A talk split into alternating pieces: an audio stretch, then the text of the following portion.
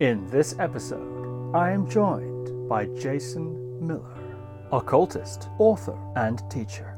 Jason discusses how to judge authenticity in the occult, considers the different levels of magical practitioner alive in the world today, and whether it is more efficacious to curse your enemies or pray for them. Jason reveals the origin and unfolding of his passion for the occult, considers the role of talent in successful spellcasting, and recounts his astral awakening. Jason also shares the art of protection magic, gives his advice on occult protection for political candidates, and explains the steps he would take to extend magical protection if hired to do so. So, without further ado, Jason Miller. Jason Miller, welcome to the podcast. Thank you for having me. Well, I'm so delighted to talk with you here on the podcast. And I hope that today we can focus on your life and your path, path that's actually seen you intersect with several of uh, previous guests on this podcast.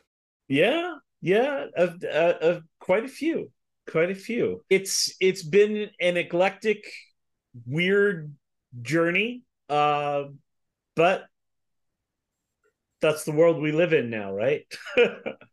yes, I've heard you say that you think it's one of the gifts of the age, actually, this uh, ability to taste and sample and contact many different traditions. Some people see that as a bad thing. They say, well, it encourages uh, dilettantism. But you have a slightly different view. Well, I, you know, I, I wouldn't disagree with that view. I think, I think it does encourage dilettantism. I think that every I think you don't get an upside without a downside. It's just the way things are. Um, and so I definitely see the the negative impact of dilettantism of people running to the new and shiny. Um, but at the same time, it does it offers its own interesting perspective. You're no longer locked into one thing or if you are you've you've decided upon that right? So i think in this day and age people come to a place where they have to make a decision whereas in the past that decision would have been made for you. You were born into this culture and maybe you're intersecting a little bit or maybe you go travel widely but for the most part you know your spirituality your practices are going to be filtered through that lens right? If uh if meister eckhart wasn't born in germany if he was born in india he would have still been meister eckhart. He would have still had that non-dualistic view but it definitely would not have been through a christian lens Whereas nowadays, we're just, it's impossible not to interface with people. I mean, I was born in sort of rural, like the beginning of the rural part of New Jersey, right? Nowhere special. Uh, and before the age of 21, I had intersected with uh, an African American root worker a couple santeros, um, a uh, a Rosicrucian teacher, and a, a Ngakpa, John Reynolds. So how am I? You know, at that point, you're interested in magic or spirituality. What does that mean? Does that mean that you say, okay, well, I've got to pick one of these forever? Or do I look at this as like it's a real thing and I'm going to see what's out there? And then I think that's where the difference between the dilettantes and serious people come in. Serious people will buckle down to one and become adept at it, you know, competent, if not mastery and you can only do that with a few things in life right? You can't do that with every book that you read suddenly go off and and and master it. But you can do it with a few things. So that's that's sort of uh, what's out there. You have had, you mentioned there, early in uh, contact with practitioners, and that's something that you've been fortunate enough to continue throughout your life. You've made contact with all sorts of interesting people. I'm curious, before we get into the specifics of your biography, I don't know quite, I'm going to frame this wrong and then you can correct me. But how many legitimate practitioners are there out there? Say, well, I met a root worker and then I met, you know, this person's, uh, you know, Western magic, this one's that, the other. Of course, a lot of people might identify themselves as such. They even perhaps teach classes or, you know, have a, a local group I suppose you could say they're practitioners. They're practic- they're practicing something. But is there a threshold beyond which someone passes where they become more than just a sort of participant in a system like that and they become know, holders of it in some sense or they, they, they have some sort of would it be the right word power um, that they can wield via that that system? I don't mean over others in terms of a hierarchical sense, but I mean perhaps in a magical sense. Right. Well, you know, um, this you've had a lot of tantrikas on, so I'm going to put it in those terms. In tantra, you've got generation stage and completion stage, right? Attached to your generation stage sadhanas and your practices, where you're visualizing yourself as a deity, and you're saying this mantra, and you're sort of on this this journey. But for a lot of people, it's ritual you know, it's it's you're a ritualist. You're visualizing, you're saying, and then of course there's those action mantras, spells, essentially, right? And you've got thread crosses that you can make, and you've got amulets that you can make, and all these kinds of things. They're all attached to the generation stage one doesn't necessarily need to be a master of uh, the internal yogas in order to do those things and have them be effective, right? So, to that extent, I think there's a lot of people uh, who can do magic to one extent or another. Then there are people who go deeper and they are doing those completion stage. They are they are not just doing things that create magic, but they are changed thereby, right? I think there's less of those for sure. And then we get into if we frame it as legitimacy or not, then we have a problem of judging the authenticity. And I think that gets tricky. And I think people need to separate what they mean by that. So I I often will talk to people and say, well, hold up. Are we talking about historical, like authenticity, in which case, usually whatever oldest is best, right? Well, this is the older way. So therefore, it's better, and everything else that came afterwards is crap, right? Like if it's from India, it's great. And if it's a terma, it's crap. Unless you're a Nyingma, in which case, if it's terma, it's great. And if it's kama, it's crap. But I mean, it's not crap, but um, then we have cultural authenticity, right? So things don't necessarily need to be old, but we need to know that this is what is is done in this culture, right? Um, and that it's widespread. So things like, for instance, the Santa Muerte practices, they're fairly new as far as how how widespread the practices are, and most of what's being done now, I think, is fairly new. But it's certainly authentic culturally.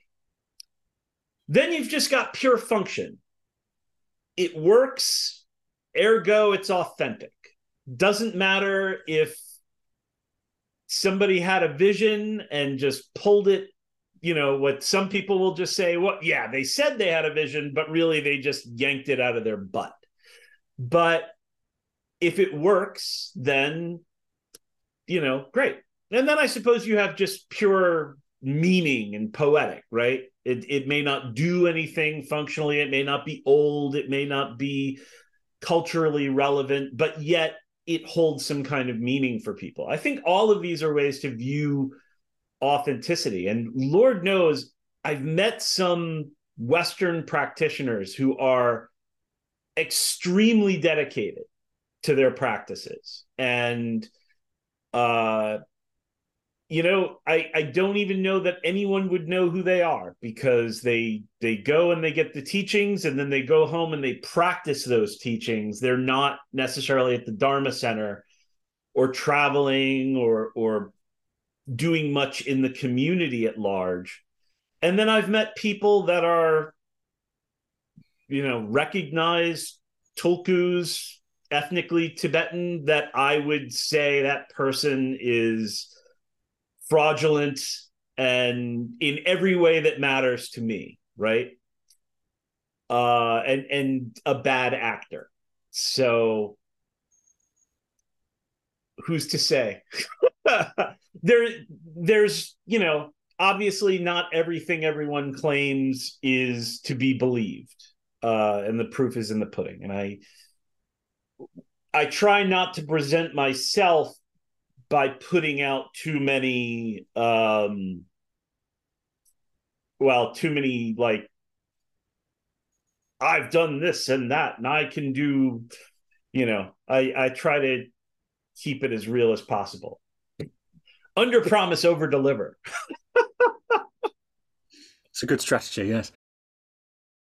Now given that there are these different centers of authenticity mm-hmm. if we could put it that way. Well, it's it's historically authentic, or it has authentic in a meaning sense. It may not be historically accurate, but it has a lot of meaning, or maybe it, it, it mixes those things, or it has it has less of those those other, but it's very functional.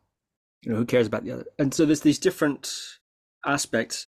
One thing that I think can happen with that is that it's very easy to slip from one center of authenticity to the other almost without realizing it, whenever one is pressed.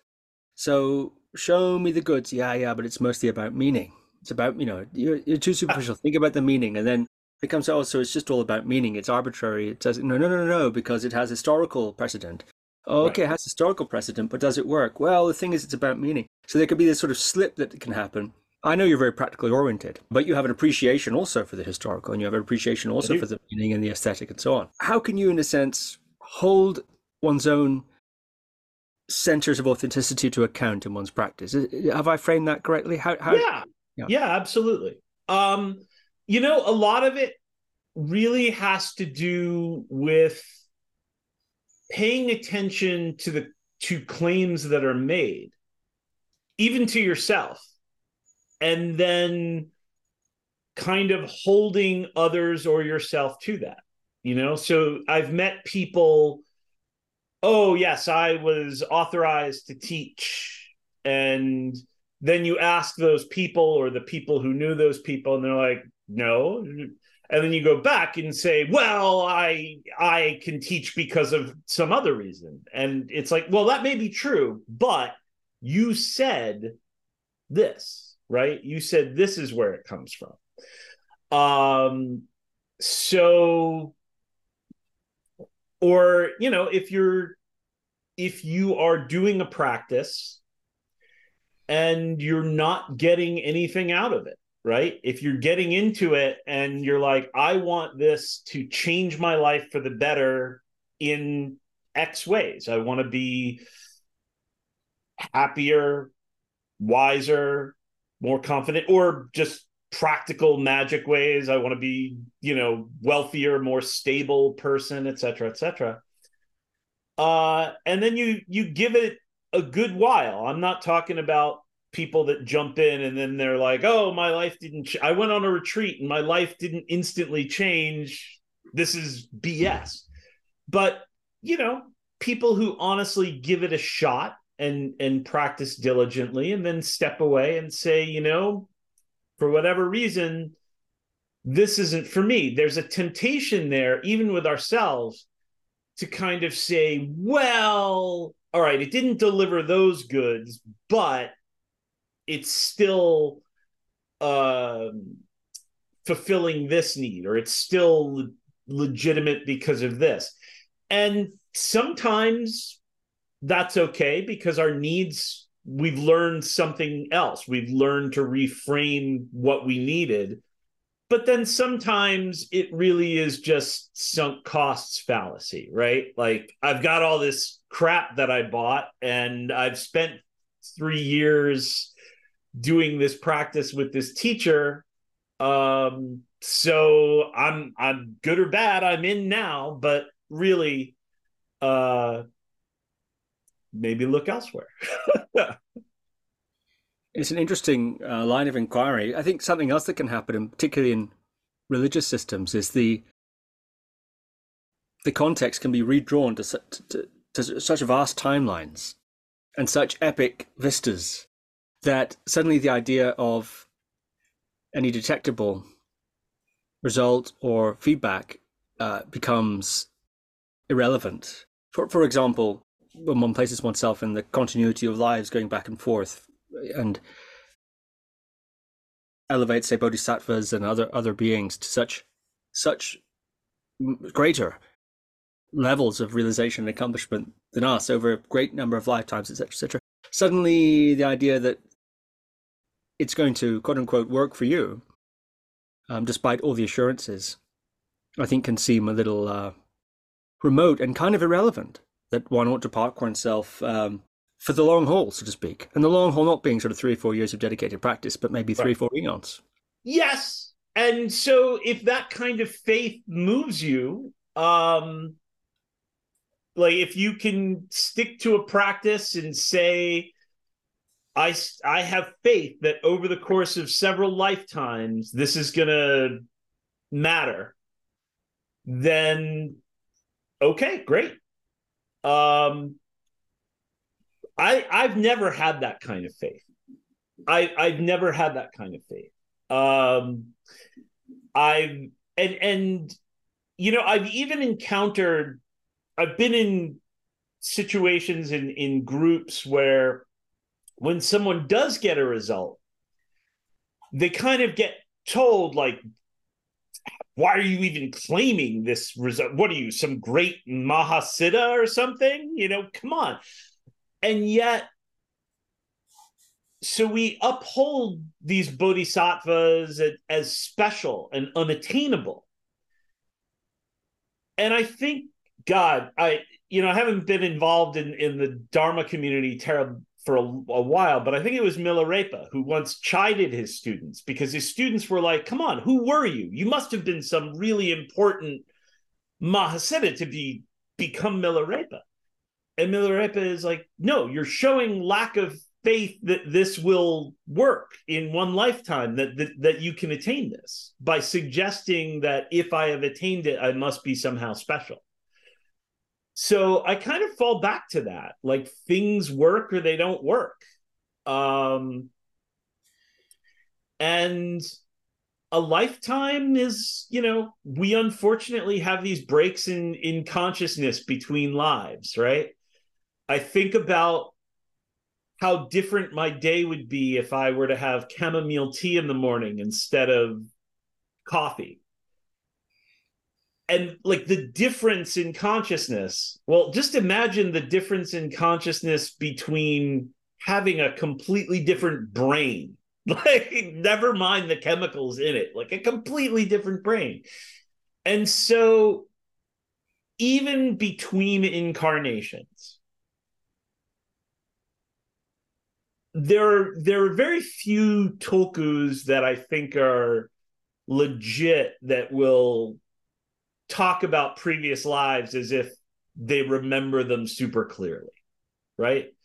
So i for me i want to see some kind of benefit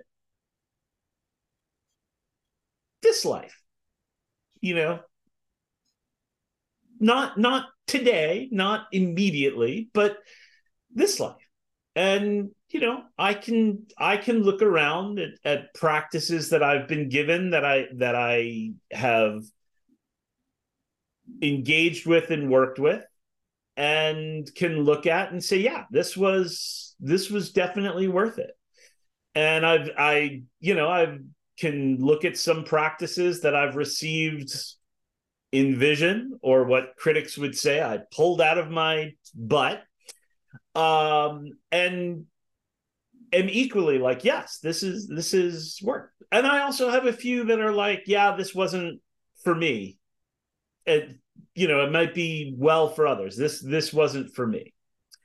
And some of them are really surprising.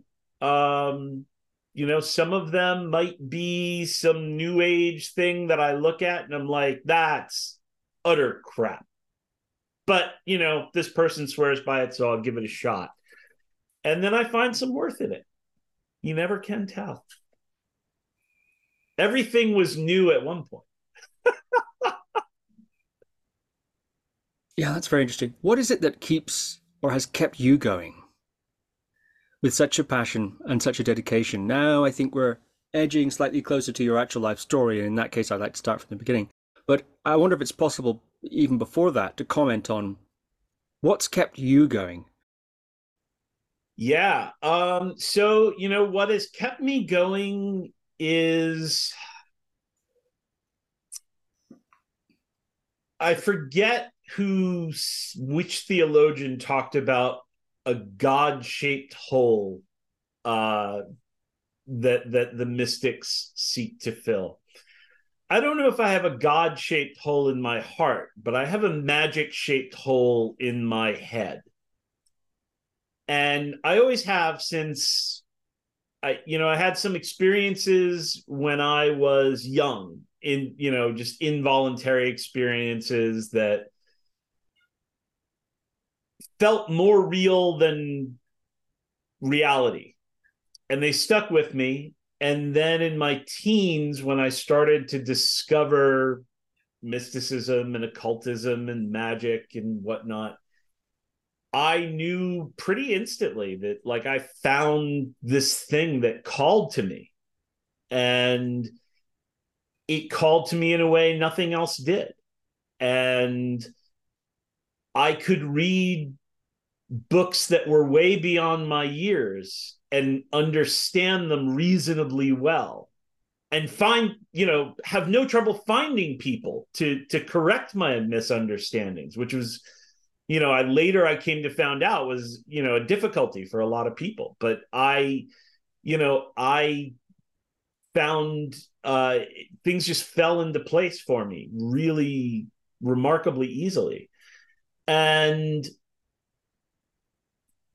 as life becomes more serious, right? You you get out of school and it's sort of like I have to make a life. And uh, this was before the the era of the internet and you know being teaching magic and Buddhism and everything else online being more or less commonplace. Um, so it, you know, there were a lot of times where I was like, I should really set this down because it the study and practice of magic, occultism, spirituality takes a lot of time and a lot of effort. And we only have so much time and effort and attention in any given day. And my career is suffering, such as it is. I couldn't even call it a career at the time. The job I held at the time, you know, would would suffer. I wasn't putting my energy into making money. I, you know, uh I put my energy into finding a partner and you know maybe at times she would say i'm not putting enough energy into the relationship but you know i i tried. And then when kids came along there too it becomes even scarier because now you're responsible for these people.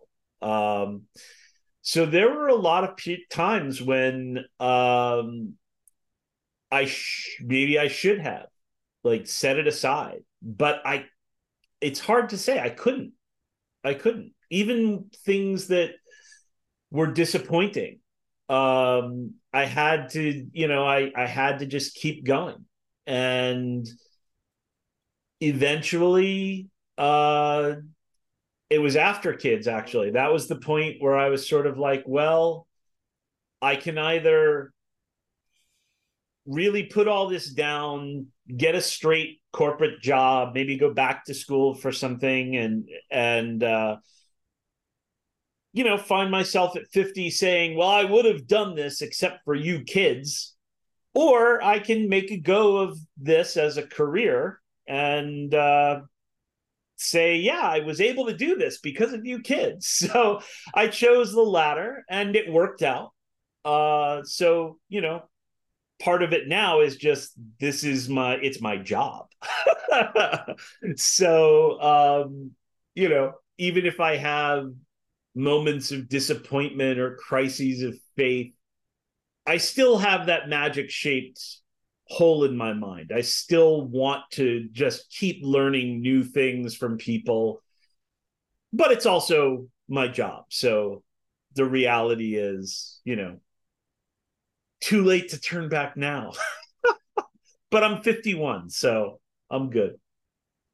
Has the professionalizing of your practice how has that impacted your personal practice? Do you still are you still able to do a personal practice that's not somehow related even as perhaps in, in a sort of research and development way to a future offering or sharing or is your practice now part of the, uh, I suppose, professional real estate, uh, ripe ripe for sharing with your yes. students and so on. And that, I'm not saying it's good or bad. Uh, I'm just curious about that. Is there still an intimate dimension to your practice? Has that has that remained there, or is it all given over to sharing throughout through your sort of professional channels now?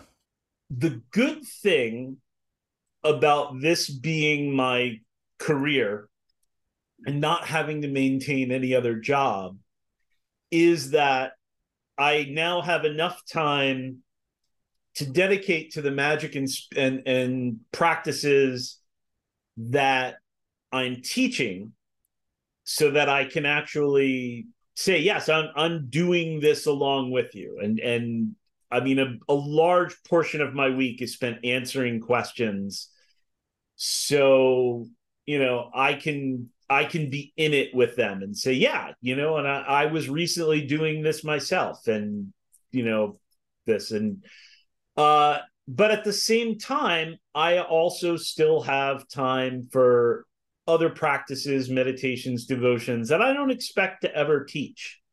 Some of them are just practices that I've learned from others that um, I think, you know, they're being taught already. So i i don't need to teach them. And um yeah they're they're, they're private practices and devotions and things like that. So. Both but mm-hmm. i have that time. If anything impacts my my practice it's probably you know kids and that kind of thing more. Constant you know I want to do my sadhana, but the kids need to be driven to the game and picked up from skiing. So, and how do you handle that that uh, sort of a conflict then? Uh, you know the the kids first. I, I'm I'm when it comes down to it, I'm I'm I'm a pretty boring person when it comes to uh, you know the ins and outs of life married, kids. I try to be a good dad. For me, that's part of my practice, you know, as, as far as the life practice, like that's what I've committed to um and and find joy in. So uh once once the kids were born, I knew I would not be running off to Nepal or, you know, backpacking through Europe anymore because I mean, people still do it with kids, but I've never kind of looked at that and been like, yeah, I want to take my kids over there to do that. That that's never it's never appealed to me. So yeah. Uh so the kids always come first when that comes down to it. I can it I can always stay up later. yeah. And there's also that line, isn't there, between practice and application if we take the word practiced slightly differently. Sometimes those opportunities, I, I think myself anyway, I sometimes see those opportunities that, Im- those commitments that impinge on one's personal religious routine, sometimes it's like, oh, here's actually an opportunity to apply the themes of practice. Oddly enough, um, not to denigrate practice as simply a rehearsal for driving someone somewhere, but to an errand or something. Not quite that, but there's still something about the tangibility of uh, of application, especially in relationship to others. I think it, I think it's vital. I think one of the things uh, that is lacking from mindfulness practices and and meditation practices and uh a lot of spiritual practices that are being offered to you know the the populace at large right is the context that they're in. So yeah you can meditate but unless it reflects in your life in some way and unless you can kind of hold a view and hold virtues uh, that make sense for you not to not to be a monk. I think there are a lot of practices that work well if you're a full-time contemplative that don't necessarily work well if you're not. And so just like kind of making um, a lesser version of those isn't necessarily the answer for for working people. Um, different practices or practices couched in a different context or broken up differently might work better. So it's something to look at. Uh, I I know I live not far from um, one of the big Shambhala centers where they do a 30 day silent retreat here. And I've never never been, but I see the ads and the ads are always, you know, the faces before and the faces after. And the faces before, they're not cranky, but they're just normal. And then the faces after, they're there's just these beatific smiles, right? And I'm like, I want the two weeks after the 30 day retreat face like the after they've gone back to the the wife the kids the job and what is like how did that retreat carry forward? And i can tell you sometimes it's worse. Sometimes there it's it's like uh it's like coming off of a diet right? Like you know you weigh a certain amount you you go no carb and then you start eating carbs again and lo and behold you weigh more than you did before you started. So yeah i think sometimes we need to think about uh, how these actually get couched in lives. Yes the kool-aid come down countenance. Yeah. Photo is what you want. I'm not saying that they put out a disingenuous ad. Please I, i'm not suggesting that they're they're doing something bad with that ad. Um you know, I think everybody shows the upside of something, and the upside is real. Just, you know, after that, you've got to have some way to, you know, integrate back into the rest of your life, right? Uh, it's not really different than Christians on Sunday. They go to church and then immediately go home and start mistreating everyone. and doing exactly you know what they said they wouldn't do just a few hours earlier in church that's a good point there are people on i've interviewed people on the podcast who who claim to be unable now because they're due to their level of attainment unable to to feel or experience negative states and sometimes those negative states are defined as up to and including romantic attraction and so on of course also anger fear jealousy etc as well Schadenfreude, presumably. So yeah, yeah. I mean, maybe they're onto something. Maybe good for them. My practice has made my mind bigger hmm. and my awareness bigger. Yep. So it largely becomes a matter of of not that I don't feel anger or frustration, but that I have the ability to step back if I remember, which by the doesn't happen all the time. let, me, let me be clear. But I have the ability because of practice to say, okay, anger is in my mind stream, but I'm not I'm not angry. I'm experiencing anger. But I'm also experiencing everything else. Mm-hmm. And so anger you can be there. You can you can have a seat at the table. Uh, but you're not dominating the conversation. Now, in the heat of anger depends on how bad. In the heat of sorrow and mourning and whatnot. Um and then there are some time there are times where i think as a practitioner uh we can sh- show emotion a little bit differently than most people and so the danger is like aren't you upset about this? Like aren't you in you know enraged or aren't you devastated? And it's not that you're not but you're not necessarily showing it in the same way. And so then sometimes uh you know you might have to just kind of yes ah! you know to to make other people feel better but um that said i am not so attained uh, that that I don't get trapped in in anger or sorrow or anything else uh, at times. So for sure, I I can be irritable, and I've never met somebody who really wasn't.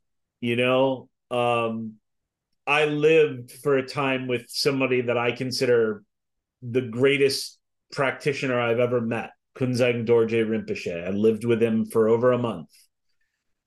And I saw him kind of, you know, reach states of of kind of drinking and you know he would say go get me a whiskey. And then his jomo would say don't.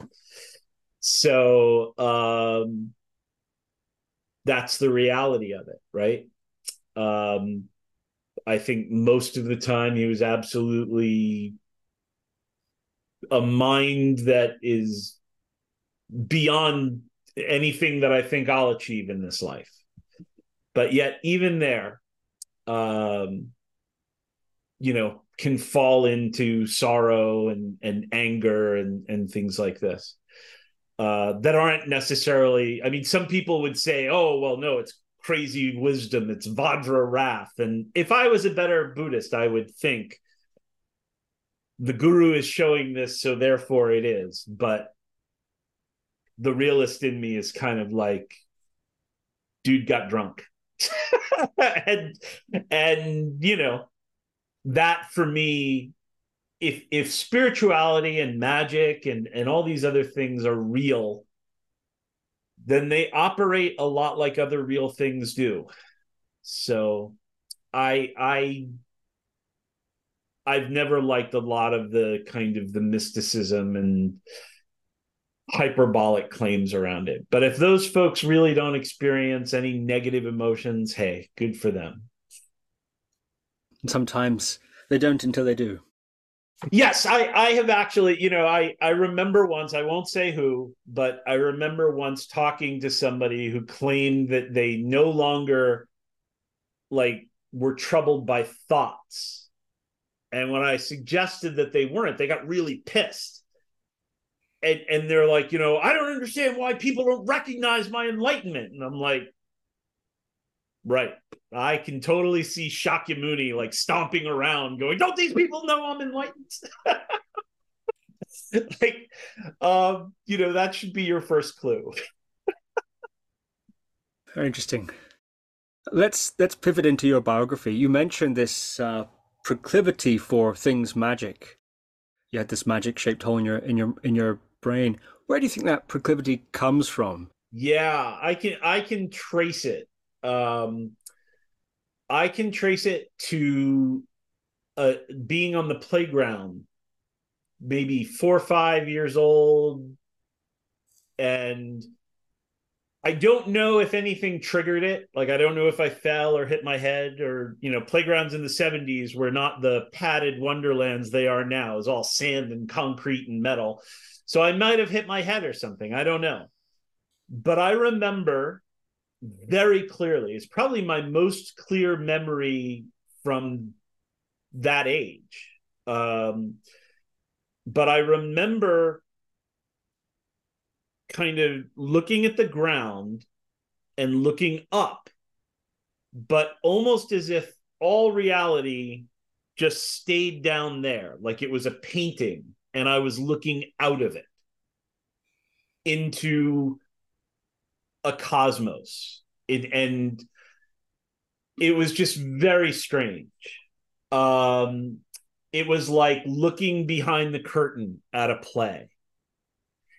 And I remember not really even being able to process what I was experiencing, but there were both people, but multitudes of the same person. And there were also other kinds of beings there that I sensed. And then after that, I would have these moments of visitation for lack of a better word where it was almost like time would stop like everything would suddenly go silent if you've ever been in a room with like an air conditioner in the background and then it just shuts off right so it was like that it's like the world just shuts off and i can sense these beings behind me i remember once like being in a car and it happened and it seemed like there was no one in the front seat of the car. I was still a kid, so I was in the back.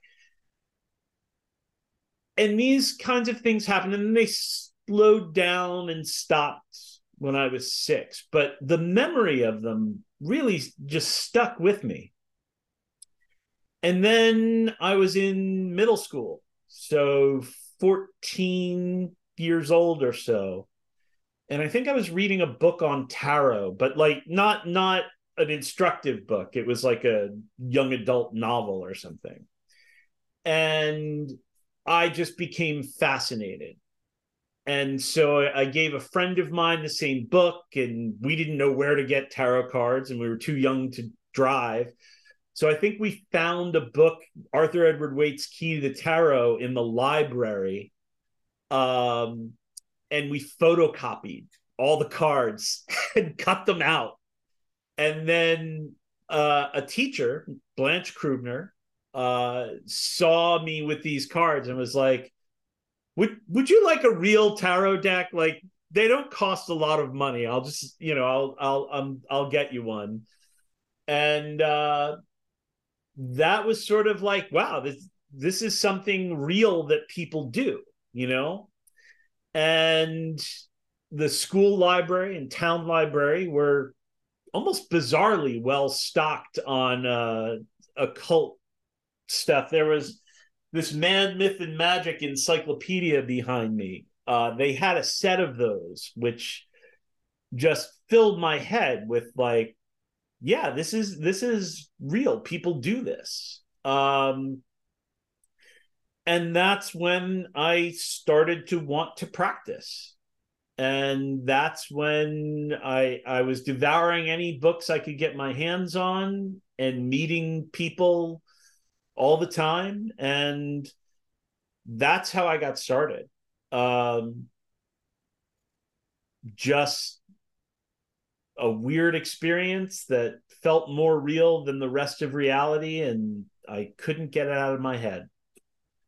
And then I found I had you know something of an aptitude for magic. So i would i would do simple spells um from the books that i found. Nothing but they seem to work out more often than not for small things and that too i was like oh you know not only is this something that you can grow by but this is something that can reflect out into life and and affect the reality around you like right? Like i always think about the lamp and its rays like if we become illuminated is an overused phrase but right? Like if we illuminate ourselves well then that light should should shine outward um and that to me is the the magic bit the the sorcery of it and uh i just i became absolutely fascinated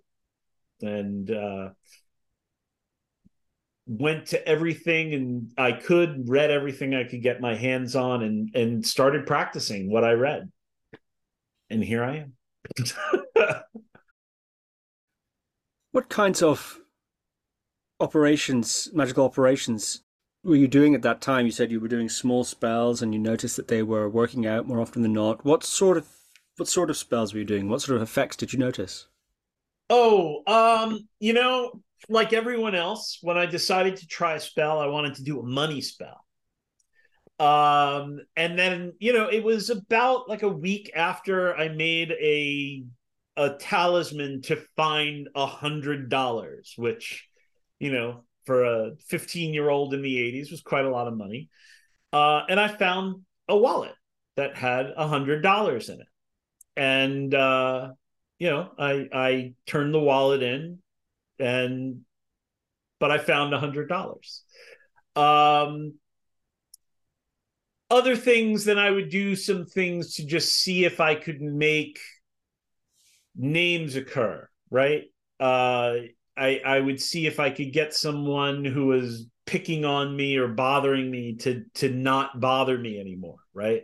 To to bind someone, just leave me alone. And these things worked out very well. Not all of them, but enough of them to make me say, well, the ones that didn't work out, why? Right? Like, like obviously there's something to this. So why not all the time? And why uh why not paranormal miracle things happening when sometimes I would do something and get just a like an immediate response. I remember the first time I tried to conjure a spirit, Astaroth, from uh, a book that you know I would never recommend it today for anyone's first book, but we had what we had in the '80s, and um, I remember putting you know trying it out and just Astaroth was behind me like a person. Um, and then when I I wanted her in front of me, the voice and presence were there, but and the sight was somehow there as well. Uh, yet not in the the crystal, like at the edge of the circle instead, which was annoying. Um, and I think that too was one of those things. Like if this was a fantasy, it would not annoy the piss out of me so much, um, or surprise me with things it said. But then at other times, it would be far less so. But then something that I asked for would would happen anyway. So maybe the message got through, but the the conversation wasn't there. Right? It's like if somebody sends you an email and you you correct what they ask for but you don't reply back uh like that. So yeah i became fascinated with the the ins and outs. And i think one of the reasons that i never could say this is my tradition and this is the view that i will stick to for my life. And what this tradition says is real is what's real is because for me it was all real right from the start. So for me to say yes this is the true thing i adhere to it and its scriptures and that's what's real would be like me saying you know i adhere to you know northern italian cuisine and I will never have anything else because everything else is not real. Um, so that's where my, you know, sort of, I it was I was presented with eclectic choices right from the start, which obviously as the internet became a thing only became you know more and more prevalent you were mentioning there a book that you had in the 80s and i think 80s i think poke runyon. Yeah! No it wasn't that good. It was i mean it was i had um i'm trying to remember the name of it. It's like the complete book of witchcraft and magic. I it's here somewhere. Um and i mean for a complete book it was like really thin. But it had a section on conjuring spirits, most of which was taken right from the Grimoire Verum, which I know now, I didn't know then. But uh, there was enough to be workable, right? So I, you know, I I then later worked through Don Michael Kraig's 11 Lessons in the High Modern Magic. That was it. Uh, Paul Huson's Mastering Witchcraft and then uh, later hooked up with the OTO and uh, got into Crowley for a little bit. And, yeah. But yeah, Poke Poke I would have killed to have material from Poke Runyon back then, but I I had what I had. Knowing what you know now about magic and about various different religious and mystical traditions. How do you explain, or, or another way of putting it, do you have any insight as to what happened to you at five years old? Why it began to happen, what was happening to you, and why it stopped at six years old? Yeah, so, you know, I don't know if there was a trigger. I mean, my ego would love to say I'm a special person and and that this just happened because of who I am. I suspect, though, that that is not the case. Um, I suspect that perhaps I I hit my head or uh, something, or maybe somebody hit me or something like that. Because you know, like I said, rough and tumble. Um, and so it might very well have been a physical trauma. I don't. I just don't remember. But you know, I I once got hit by a car while riding a bicycle, and I don't remember that either. So, um, but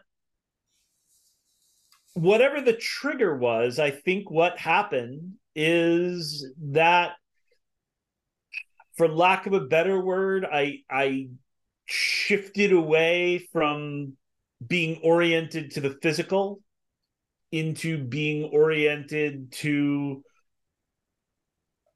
the astral, right? Uh, and so got a little view, uh, maybe you know, maybe even a view of a different dimension of space, where I don't know enough about mathematics to really talk about four dimensional space, but um, I would, you know, I would say that my brain shifted a little bit at that point and that this could happen to a lot of people. And knowing what i know now about how reality is constructed how samsara exists how we don't know anything other than through our own minds um i almost wonder why it doesn't happen more often uh, and I think it probably does happen more often to more people than we know. It's just that they dismiss it, you know, as a weird thing. My dad, for instance, is a very straight laced guy.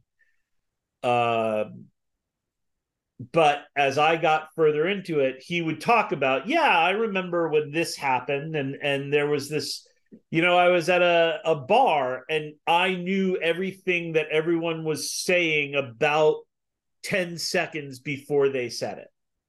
It was like deja vu for half an hour.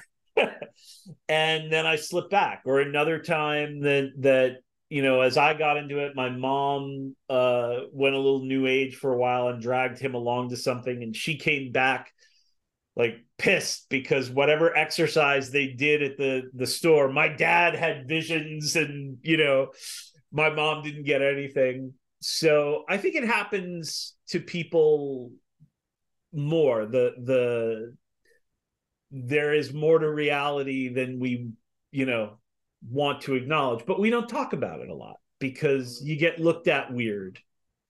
Um and what's funny though is now that this is my job and like i said i'm a pretty boring person so i i you know i'm just a dad and i i don't lie about what i do. I don't try to sugarcoat it. So when i'm at like a school function or something i'm a write i'm an author. I write books on magic witchcraft occultism. Um and it's actually i'm shocked at how few people find it weird and how many people will kind of say, yeah, you know, I, I want to check that out. And then they'll confide in me an experience they had or a practice they did or, or something like that. So uh, it's, it's pretty widespread. You know, you're talking here about this uh, success that you had early on in your magical operations. And of course, you have many, many students you have uh, pioneered in, in, in, many ways certain kind of magic courses online. You've been an early adopter of that, and your courses are, are very well known and well regarded. So you've had many students, and for a long time too.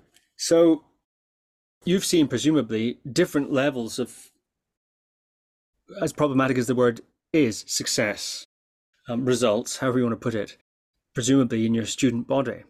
So when you compare them to yourself, or include or include yourself in that whole mix, uh, what do you think are the factors? Have you identified or observed any factors uh, that determine uh, or influence the success? Are some people just talented, just like some people are you know, talented in movement, or the ta- you know the talented intellectually, for example? Are some people just kind of they just kind of have it? Or are there lifestyle things? What are the factors? I'm curious very much if you could also include yourself. Seems you had a sort of natural talent for it, as well as that youthful passion, and you, you that that carries carries one into such such endeavors. When you compare yourself to your student body, have you observed anything? Yeah, so you know the youth is really kind of uh, a key for me because I was. It all became real for me before people could drum it into my head that it was not real, right? So by the time I was a teenager and people were like, you know, this is real, right? This isn't real, right? This is this is bullshit. Intelligent people don't believe in this. I could look at them and be like, you're not real. This is real. um so for me the the youth was a big part of it. I think there are there are in fact talented people that can be talented in different ways. And then there's also meeting a everyone has challenges. So it's about meeting those challenges. So i i often talk to people who will say i can't visualize and I, and there there are of course people with aphantasia who really do not visualize um but then there are people who get upset because they're not getting visited by spirits or or they're not seeing things in the way that others are saying that they're seeing things in the way in which I sometimes will say that they're seeing things. And so it's easy to say they're not talented and people who see things are talented. But what I noticed over time and having the opportunity to to you know interface with hundreds and hundreds of people is that a lot of times those people who don't see anything will be very successful in what they want as far as spell work. So they'll do spells to get whatever it is that they're working on and that'll manifest for them. Um or they'll work on they'll use magic to help them along with something that they're trying to do personally. And it will work for them and they will become stronger wiser better in in any discernible way. And so for me who i close my eyes and there's a good chance i'm going to see things right? If i if i attend the open circle somebody could make something up entirely lead me on a path working i'm going to see something. But what i came around to is that's not necessarily a good thing. That's not necessarily better than the people who don't see much. In fact, it can be worse because it's all low level gobbledygook, right? You have to develop discernment. You have to cut through that. It's like it's like dreams, right? We all have dreams every night. They're usually just short-term memories being translated into long-term memories, so they don't mean much. We have to cut through that if we want to have a meaningful dream. It's the same thing. If you just settle, well, I said a prayer and now I feel something.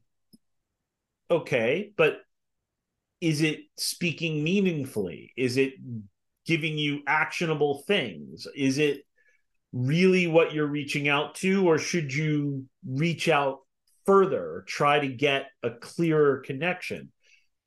Um, and that's at the point that the talent, one way or the other, starts to become irrelevant. It talent will only get you so far. Uh, after that, it becomes practice and engagement. Now, are there some people who, no matter how hard they practice, maybe they won't get anything? I think there probably are. That's that's the reality. Um, and and for as well regarded as my classes are, I will occasionally, not often, thankfully, but occasionally get somebody who's like, "Look, I gave this a real shot." Um, I'm not getting much out of it. To which I will say, okay, you know, I understand. And I'm I'm not gonna look at you and say, well, you didn't work hard enough or or anything like that. Like because I've done practices that other people have found value in and just been like, this was not not for me at any rate. So uh I think in the end though, for most people, there is some amount of ability, of capacity, just because we're human beings. Think about just just plain old meditation, shamatha meditation, right? People say I'm good at it. People say I'm bad at it. People that say they're good at it are they really good at it or did they just cut through the very surface level of thoughts to the point that they're now sitting there going yeah i am so clear. I am just not thinking at all. Good for you jason. I'm, I'm so clear. Not even grasping that those are thoughts that you know you're no longer really focused. And then other people who will sit, they'll get distracted, they'll refocus, they'll get distracted, they'll refocus, they'll get distracted, they'll refocus. And they'll say, Oh my God, I'm terrible at this. I keep getting distracted and I need to refocus. When in fact, both of those people are having the same exact experience, they're just interpreting it differently. One of them is frustrated at how much they're getting distracted because they thought they would sit down the clouds would open, light would shine down, and all would be clear. And the other person really thinks that the light is shining down and all is clear when it's not.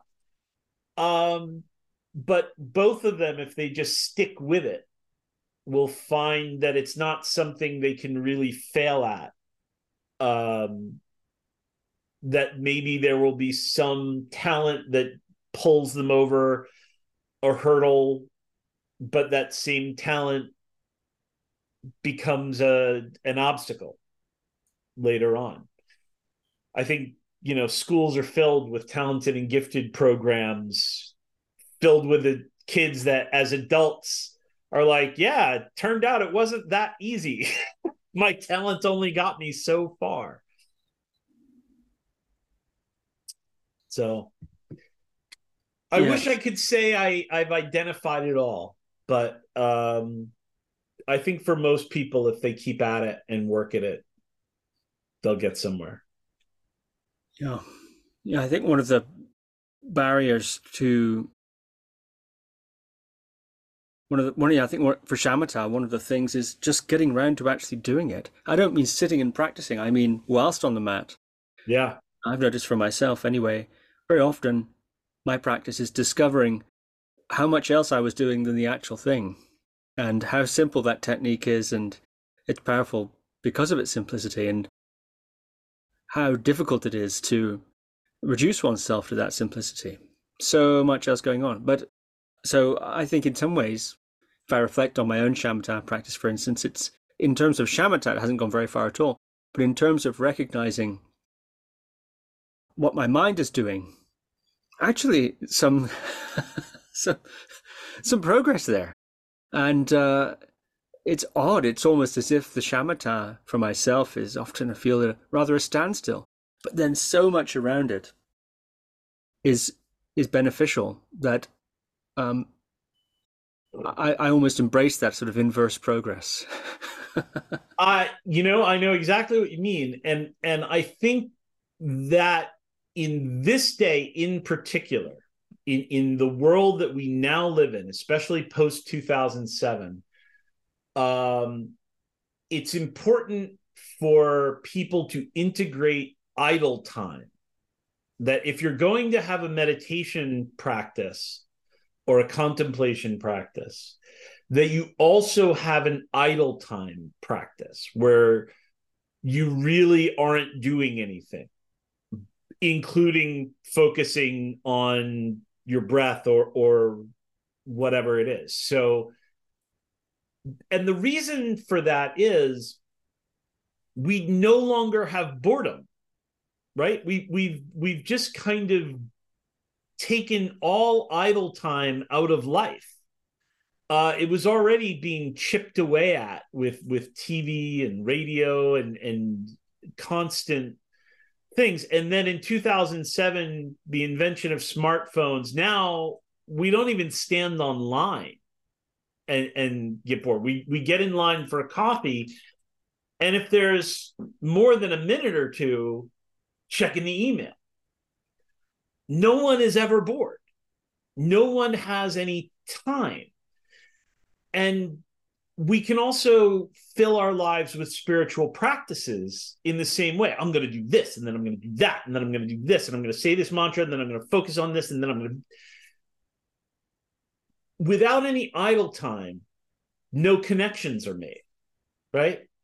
Um, and so shamatha if we don't have that idle time elsewhere, becomes a release valve where, yeah, you know, we we can't um, just focus on the breath or experience clarity because the moment we slow down enough to do that, our brain is now like, oh, thank God, let me make these connections and so I don't know, like during those moments, do you get like, let me grab a notebook because all of a sudden I have ideas that I don't normally have.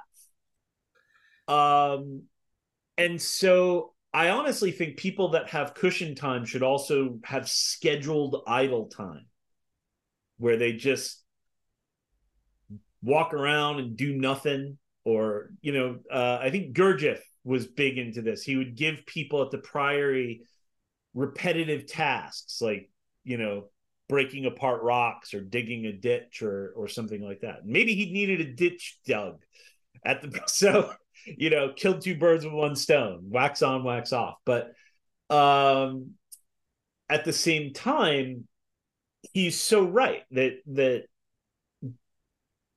give the mind time to be idle to make connections.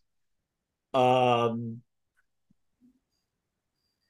yeah so i i think it's important for those of us that aren't full-time contemplatives.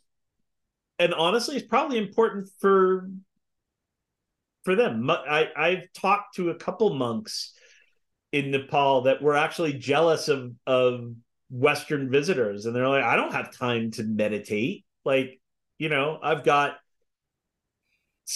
sadhanas to chant chores to do you know um the the i do not have like i can't just go sit in my room and meditate on Hevajra for eight hours a day. That's not what being a monk is. So, do you ever like when you sit down and and you have those moments, um, where it's maybe you're not making headway in shamatha, but you're making headway as a person. Like you're making headway in your mind.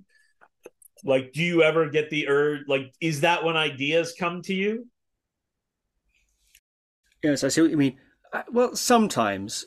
I think more what I mean is when I reflect on, say, my shamatha practice, the thing that the, the thing that I think to myself, gosh, I'm really glad.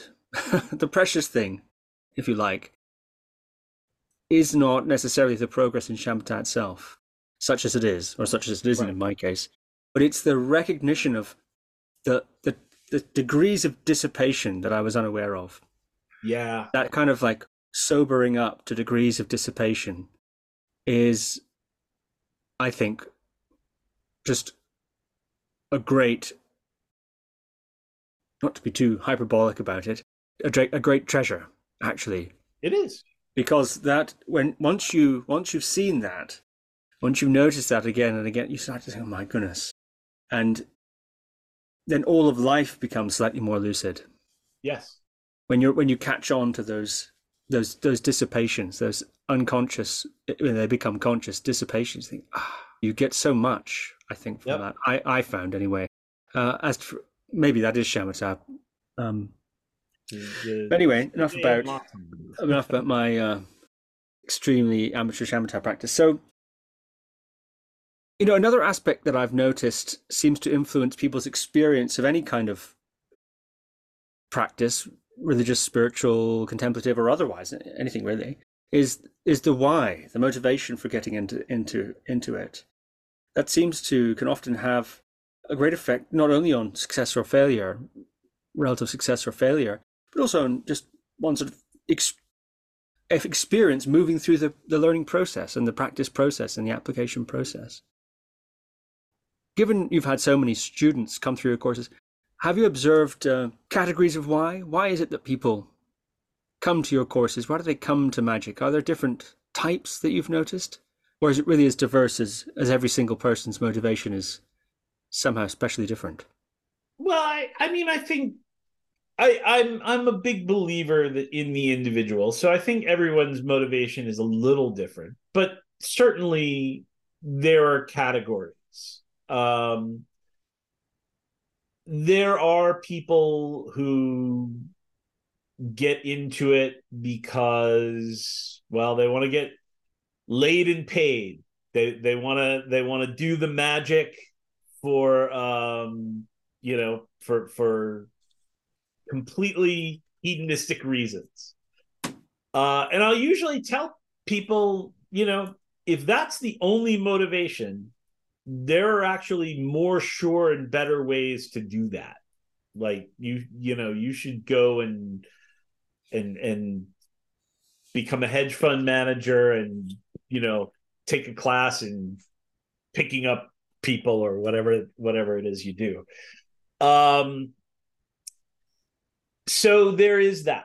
Then there are the people that are just moved by spirit and moved by magic in the way that I am, that they feel it's there and it's a calling and maybe they even tried to ignore it, but they they won't let it go. And then there are also people who are are in it because it's popular, right? Uh it became a thing, it became a way to be counterculture for a while and I think whatever people's initial motivation is, for me, is less important than what keeps them going. And I, you know, I, I can't remember the name uh, right now of the the Mahasiddha who was originally a a, a bandit and he went to go rob a guru and i forget exactly what happened but uh, the guru you know he wanted to know then well if you're a great mahasiddha tell me how i can turn invisible so that i can be like the greatest bandit. The maha bandit. The maha bandit right. So he's like sure go ahead. You circle this stupa a hundred thousand times say this mantra. When you're done a snake will appear and a sword will appear in your hand. Chop the head off the snake and you'll learn how to become invisible. And so he did.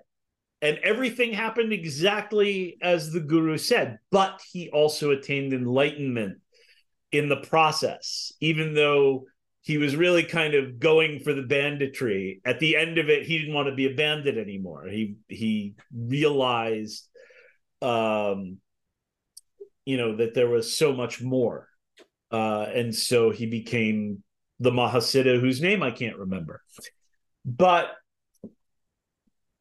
I always try I try to keep that in mind because if I get somebody who joined it because it's very popular, right? I might be tempted to to think, ugh, you know, you're you're you're just you you don't feel that call you know you you just wanted to but you never know what that person is going to wind up as uh, a year five years ten years down the line. Um because i know i didn't realize where i would end up a year five years ten years down the line from where i started. So i i don't think too much about people's initial motivation. Um but I do notice it for sure. And there, you know, there are some people who they get in and maybe they have utterly unrealistic expectations. Uh, they they for whatever reason believe in like Harry Potter magic, and they think that, uh, you know, like if they do a spell to heal COVID in New York City that next week there should be no COVID in New York City, um, to give an example. And so those are the folks where I kind of have to be like, it doesn't work that way. It that that's not how it works. And if that's what you want, this ain't that. So, you know, here here's your money back and and uh you know i don't want to i don't want to misrepresent what we do. Uh but for the most part you know i i think people feel the call to be spiritual. And uh some people they they are disenchanted with the religion of their birth and they start exploring and they get moved. They hear about something that is working for someone else and they give it a try you know? Um, and that's kind of what i did myself. It's an honest inquiry. Well i think we might be coming towards the end of our time. This has been so fascinating. I must petition you for a sequel. We haven't i'll be honest with you scratched the surface of what i'd hoped to ask you about although it's been so interesting and fascinating in an unexpected way. So thank you very much. I must petition you for a sequel. Anytime. You tell me when and I'll be here. Great. Uh, may I ask one last question? Perhaps it's a little bit of a teaser question, just to yeah. open a, another thread. Um, you know, you mentioned there people casting spells against COVID and that sort of thing. And, it, you know, I immediately thought of Wiccans against Trump, whatever yeah. it was. I, I remember at the time Trump was elected, I guess, 2016. Yep. Um, and uh, there were sort of cir- circles of occultists. I mean, actual circles as well. Uh, would gather in a circle and, um, you know, kind of curse him and this sort of thing. you have written about magical protection, psychic self defense, to to coin Dion Fortune's term. There, um, you've written a classic book on it, actually, and so I, that's something cer- certainly I'd like to ask you about. So, praying against COVID, you're saying that's Harry Potter magic. What about Wiccans against Trump? How does that fit in? In other words, can you say something a little bit about? Can you edge into curses and that kind of yeah that kind of offensive magic? How how does it work? What what's a realistic way of looking at that? What about the Wiccans against Trump? Sure. What, what happened there? So you know, I I I have this this year. If I have a theme, it's been a saying that I've been using again and again, which is magic is real and it works like other real things, right? And it's it I keep saying it because people who think magic is real keep acting like it doesn't work like other real things. So when we think about let's end COVID in New York City or let's you know, I want to do a spell for peace in the Middle East right now. Does it work? Well, it it has an impact, just not enough to be felt. Like if you and I jump up and down right now, I think we're to some minuscule degree affecting the rotation of the earth just not enough for anyone to notice or or care. But we're still you know we're we're doing our effort is having an effect. Um if i try to push my a toyota tundra up a hill it's not going to happen. It doesn't mean that i'm not real. It's just the effort isn't there. So you need to find now if you're doing magic to get the the Rafah pass open to alleviate you know some of the the the the crisis in the Middle East now you've got a better shot. If you know the names of the people who are making that decision and those who are lobbying them now you've got an even better shot right? So it all becomes what are the things that we can enchant and influence. So now turn to Wiccans against Trump or or occultists against Trump and and whatnot. Uh, Trump is just one guy, right? So we don't have the same problem. It's not peace in the Middle East. It's one dude. So why is he still walking around? And in fact, why is he so vigorous? I, am not going to make any secret. I don't like Trump. I'm not a, you know, I would absolutely, um, you know, not, I, I don't ever want to see a Trump presidency again.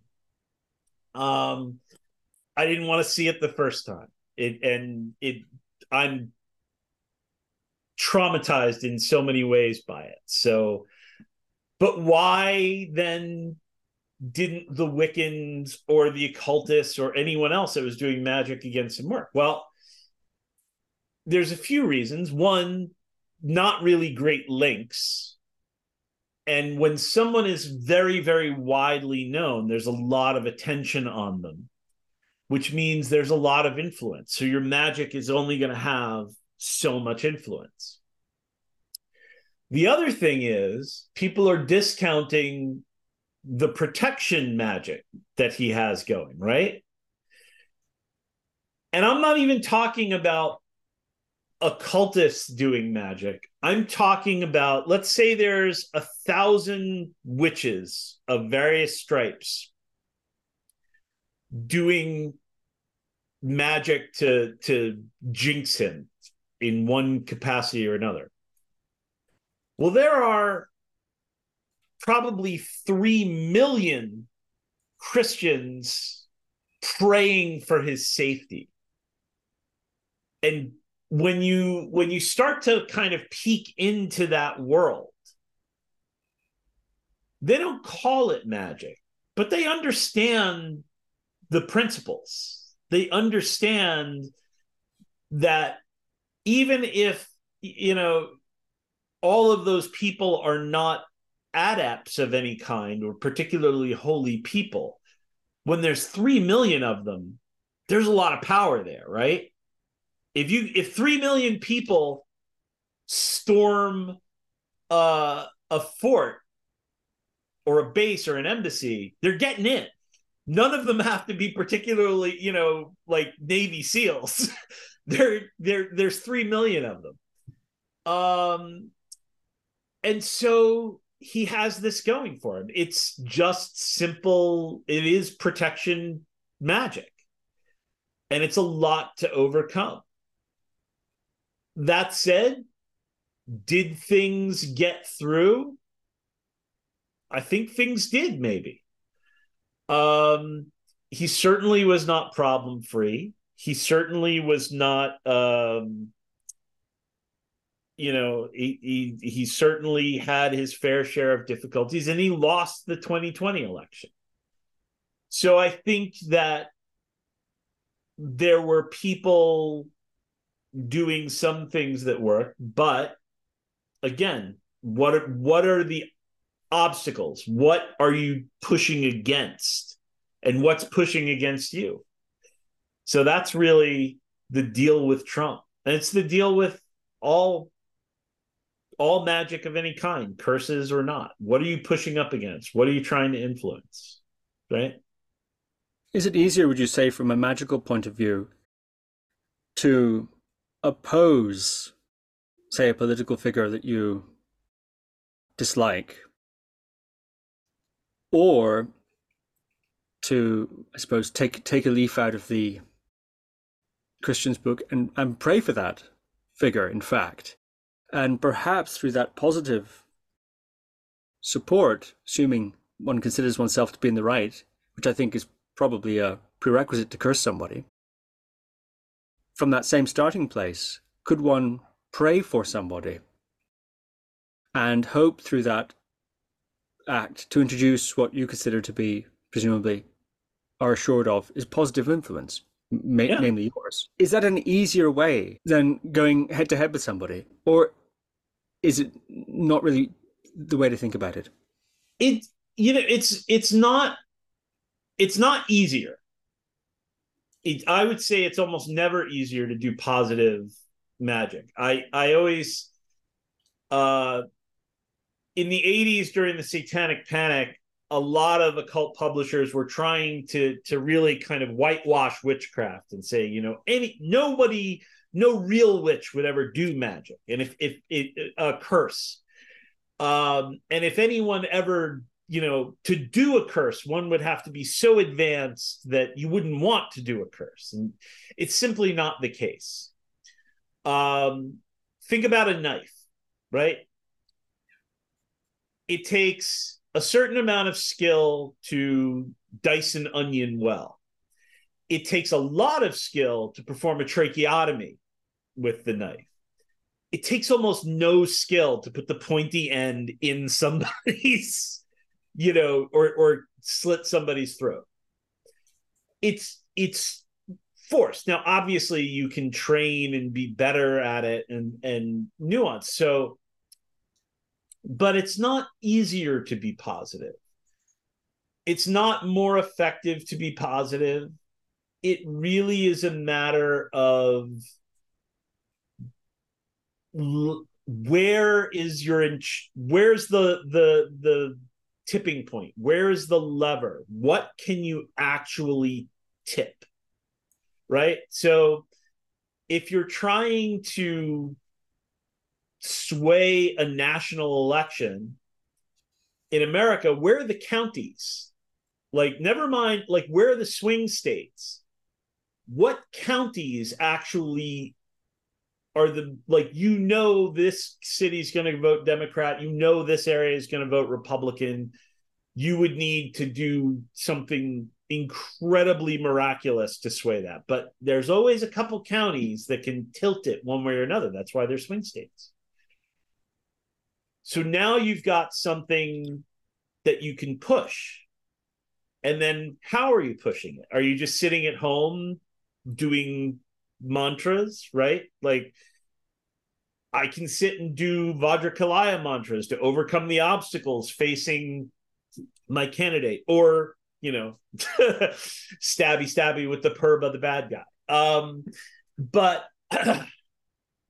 if you can go there, or you know people, you can send something there to actually be in that place, then there's a tangible anchor to that, right? I think uh, in one of your podcasts, John uh, Reynolds talked about the statues uh, that uh, had taken down, which compromised the magical security of Tibet. The reason that there were statues is that, like, that physicality matters. Anchoring from the astral to the etheric to the physical, it matters. So that's sort of where the real magic comes in. That's why in root work they're using powders and and uh, you know and oils and and so on and so forth and and going to great lengths to get links to targets they're not just sitting there wishing that something would happen now if you get 3 million people to wish something would happen then you know that might be enough to overcome those links or that that lack of specificity but it's hard to get 3 million people to do something how would you advise a, let's say, this is hypothetical, I suppose, or maybe not. How would you advise a political candidate in, let's just say, protection magic? Let's limit it to that, in, unless you unless you'd like to extend it. But at least in protection magic, it seems that no matter what you stand for, what position you take, there's uh, some group somewhere across some aisle or another that's going to hold the a different position and will consider your position to be wrong or the enemy and so on. So there's always going to be opposition. There's always going to be strongly held emotion, belief, identity, all these sorts of powerful group group thought, the potency of that, group belonging and so on. So when you step into that kind of a race, you step into that kind of a sphere, you're playing in those fields, whether whether you like it or not. Call it what you want. Call it magic. Call it um, you know, group psychology, whatever. So, how would you advise a political candidate who, presumably in top secret, would uh, come to you in terms of protection magic? Oh, good question. I've never been asked that one before. Um, so the first thing I would do is I would tell them to get someone they trust. And if they came to me, I would, you know, for a political candidate, I would probably do one on one work. Um, but get someone to make them an amulet, a talisman, something that they can keep on their person. It doesn't have to be seen. Um, and then another amulet for their home, for where they are, right? And the reason I say that is because their job is to be a political candidate, not a wizard. So telling them to do banishing rituals a daily or things like that, that's for the practitioner to do, right? Now, if they then want to hire someone to kind of constantly be working on their behalf, that would be even better. And so if somebody is coming to a sorcerer saying, I'm worried about psychic protection, then they might be uh, the kind of person who can divert some money and, and hire somebody, usually out of a personal budget. This is not unheard of, by the way. Um, it it happens. Uh, I know of it happening in business in the corporate world quite a bit. I know a couple people that have done it politically, always under the table. Um, and then I know of examples in in Russia and uh, a few more in the Middle East that you know do this kind of thing, and they have their Rasputin, for lack of a better word. You know, they they they have their John Dee um, but it all has to be much more hush hush now because that would be fodder for what a crackpot they are. Um, but yeah, I would tell them to quietly hire someone on the side, you know, maybe through uh, an intermediary to do work for them to keep, you know, set them up. If they trusted that person, you would want to have personal links. So that person would have, you know, a lock of hair or something, or, you know, a little vial of blood or something from the person that they want to protect. But then that's a lot of trust you're placing in that person. But that's what i would recommend. Um, get get someone else to do it because you're not you know you're not a professional just like you hire a bodyguard hire a, psych- a psychic bodyguard and then decide on the degree. Have them make an amulet for your person and your home uh, if you feel com- if that person felt comfortable having themselves cleansed and their home or office cleansed, then that would be ideal uh, as well. So that would be it, though. Um, I wouldn't.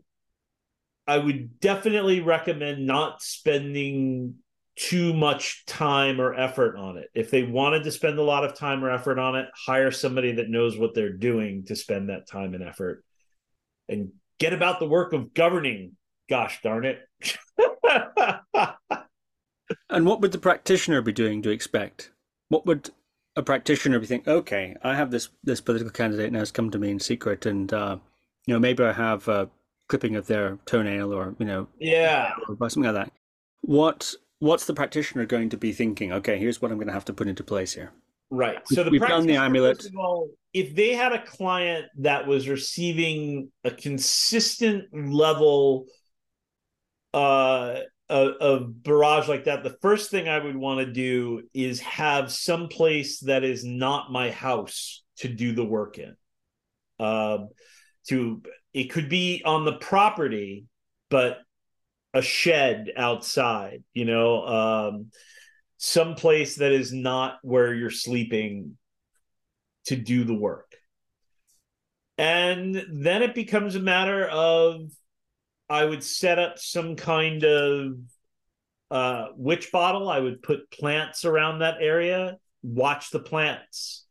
If the plants start to die, if the witch bottle shatters, um, then there might be something that you need to do more than what you do every day. But certainly, if you're, uh, I would be actively doing a protection practice for that person, praying to the, you know, to the gorgons to turn anyone to stone that wants to attack them, or or whatever the practice is.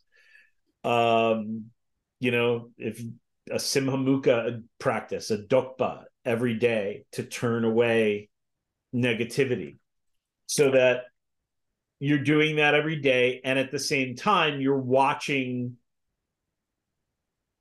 for something that it, that is even stronger right? Because magical security isn't really that much different than regular security in that case. You have a, an embassy or a building it's got guards it's got a fence but they're not but when they're uh, know that they're going to be under attack there's four times the amount of guards. The security protocols become like it takes a half an hour to get in and out of the place. And uh, you know, there's maybe concrete barriers in addition to the fence.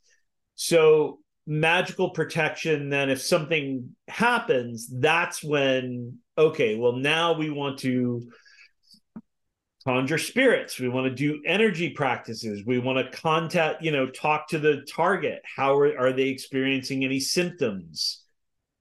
I need to be doing more. Can we meet in person? Another cleansing.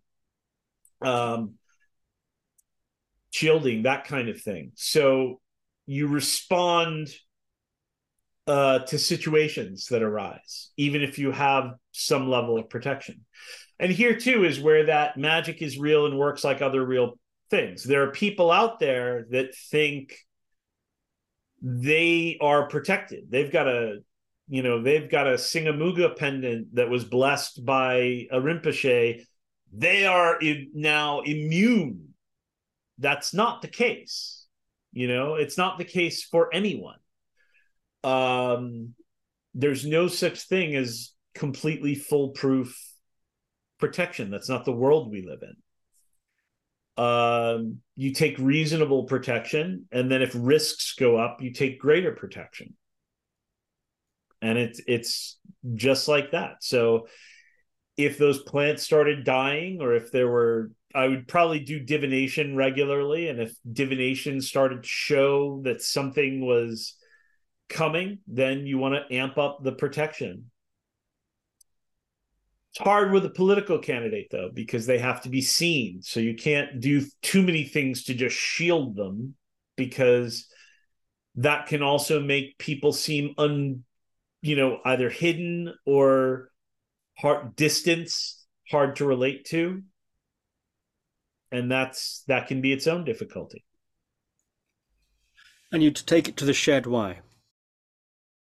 You take it to the shed. The front door excuse me sorry that alexa there. Um you take it to the shed because the muck that comes in that you're protecting against even successfully um it's mucky you know? It can it that itself can attract more negative entities.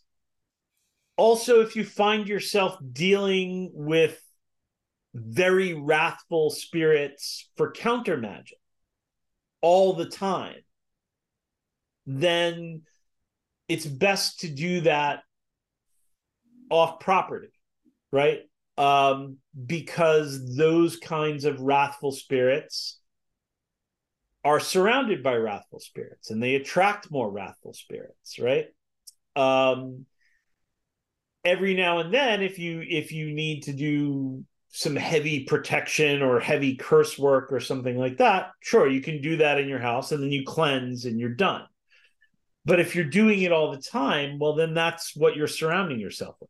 I always tell people it's like, it's kind of like, you know, if you needed to go to the mafia for a favor, you needed to go to Tony Soprano for a favor. You, you get the favor, you know what you're giving him in exchange, and it's done, right? But if you want to be Tony's friend and you want to hang out all the time, that's different. That now you're going to be surrounded by those people all the time. And sooner or later, it's gonna it's gonna cause problems. So it's like that. This has been absolutely fascinating. I look forward to the sequel. Jason Miller, thank you very much. Thank you. Thank you for listening to another Guru Viking podcast. For more interviews like these, as well as articles, videos, and guided meditations, visit www.guruviking.com.